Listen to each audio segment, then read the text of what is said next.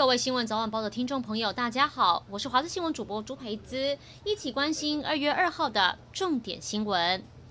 台南安南区凌晨发生重大车祸，一辆轿车行经台江大道，疑似车速过快打滑，车体旋转九十度冲撞对向公司的警卫室，导致车体严重扭曲变形。车上三男三女送医后宣告不治，家属接获噩耗赶到现场，都不知道孩子开车出游。警方初步调查，车上三对情侣年龄在二十二到十六岁之间，其中三个人还是高中生，而二十二岁的王姓驾驶无照，却向友人借车又超。超载是否因此酿成事故，还要进一步调查。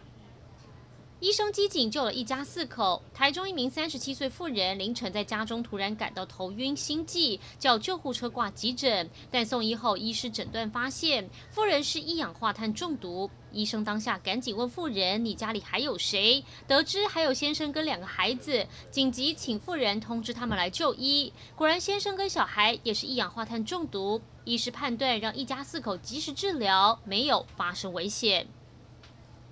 暖暖包千万不要直接接触皮肤。南投一个七十岁的阿嬷，因为手脚冰冷不好睡，把暖暖包直接贴在脚底板，还用袜子套住。隔天起床，双脚脚底都被烫伤起水泡，最大颗的还有三公分。医生说，暖暖包温度平均四十到五十度，绝对不能直接接触皮肤。再加上阿嬷有慢性病和末梢神经异常问题，才会对热没感觉，被严重烫伤。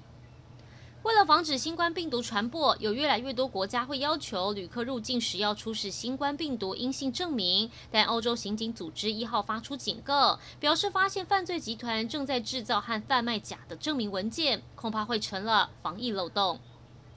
暴风雪侵袭美国东北部，大雪铺天盖地而来，从宾州到新英格兰都是白茫茫一片。美国国家气象局预测，最高降雪量可能多达一小时五到十公分，风速高达一小时七十到八十公里，而这可能是继二零一六年来首次积雪量超过三十公分的一次。美国各地都不敢小觑这次的雪灾，而纽约市禁止不必要出行，还有纽泽西宣布全州进入紧急状态，这也迫使原本专注对抗严峻疫情的美国还要分心去对抗雪灾，担心会延误疫苗接种进度，让美国雪上加霜。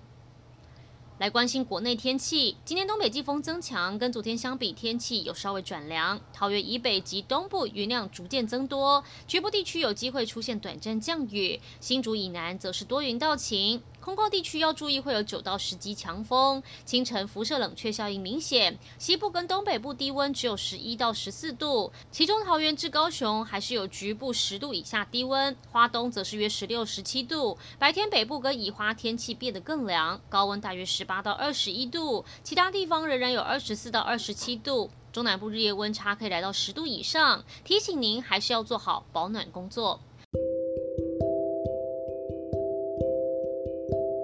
以上就是这一节新闻内容，感谢您的收听，我们再会。